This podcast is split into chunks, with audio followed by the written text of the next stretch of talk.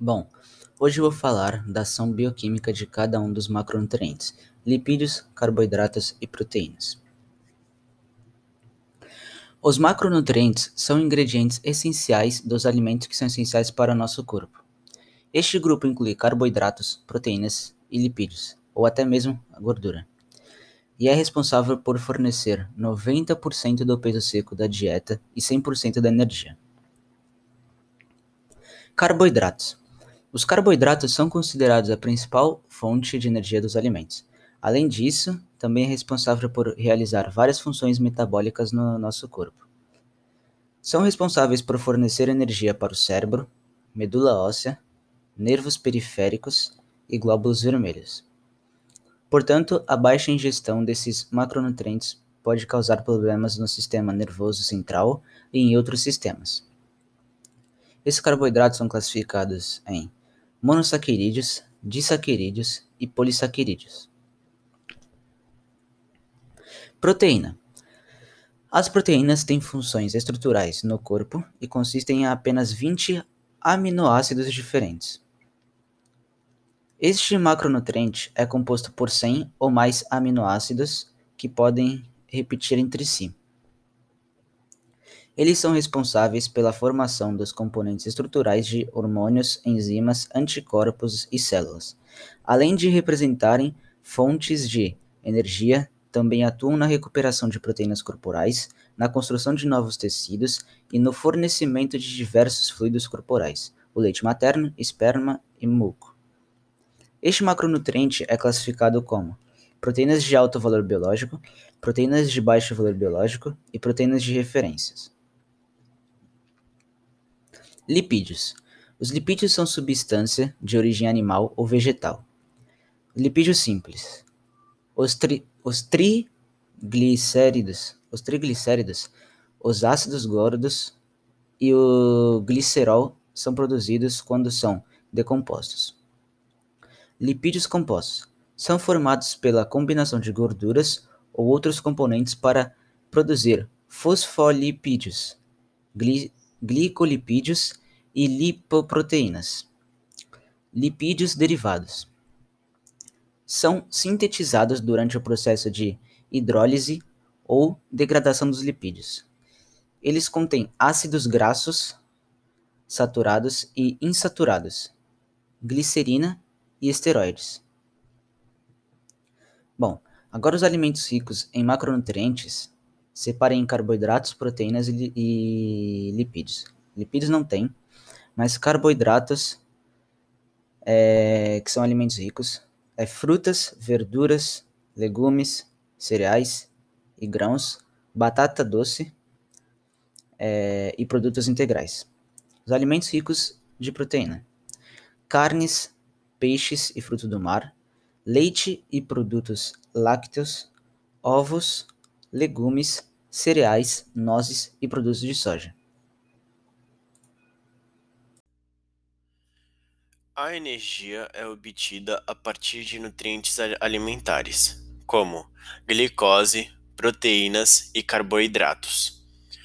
Em primeiro lugar, a energia não é uma molécula, é a capacidade do nosso corpo de trabalhar, isto é, é exercer força ou causar deslocamento. Mas para que nosso pequeno pedaço de, de pão diário se transforme, se transforme em energia, não basta apenas ser engolido, mastigado ou, ou digerido. Deve ser dividido em pequenas moléculas que podem ser absorvidas pelas células. Cada faixa etária possui diferentes necessidades nutricionais. Por exemplo, um bebê precisa de uma dieta que garanta seu desenvolvimento ou seu crescimento adequado. Já um, um adolescente possui uma demanda diferente de energia.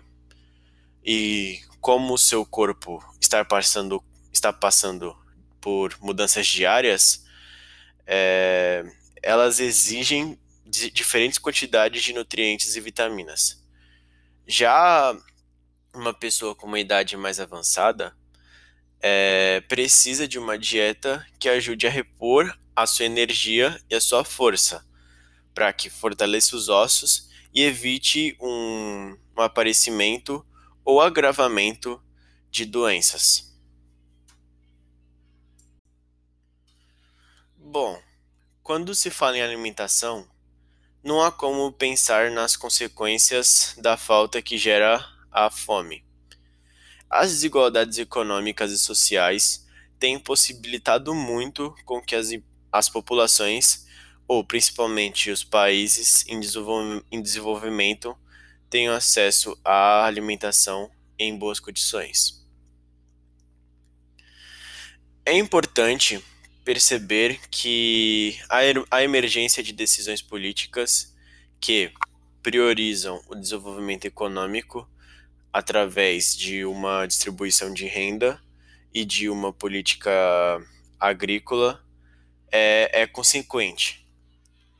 E através disso, do, através de um estudo da, da gastronomia mundial, é possível conhecer não apenas a arte de cozinhar, e o prazer de comer, mas também a relação com os recursos alimentares disponíveis, pois as condições naturais de vida são extremamente variáveis. E por, influ e por influência da latitude, natureza, é, na, da latitude, natureza dos solos, proximidade do mar, clima e outros fatores, e outros fatores conforme indica é, condicionados fortemente à disponibilidade de alimentos estão também os hábitos alimentares. Esses hábitos alimentares, eles fazem parte de uma cultura e do poder econômico de um povo conforme seja participante de um grupo populacional.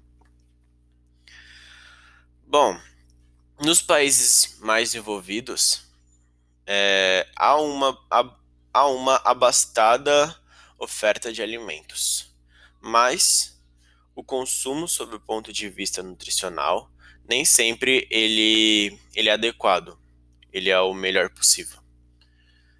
É, mas as populações desses países que estão em desenvolvimento, que não são os desenvolvidos, é, convivem com a escassez de alimentos e não dispõem de recursos educativos, uh, ambientais e até financeiros para obtenção dos mesmos, tendo como consequência a fome e a subdesnutrição.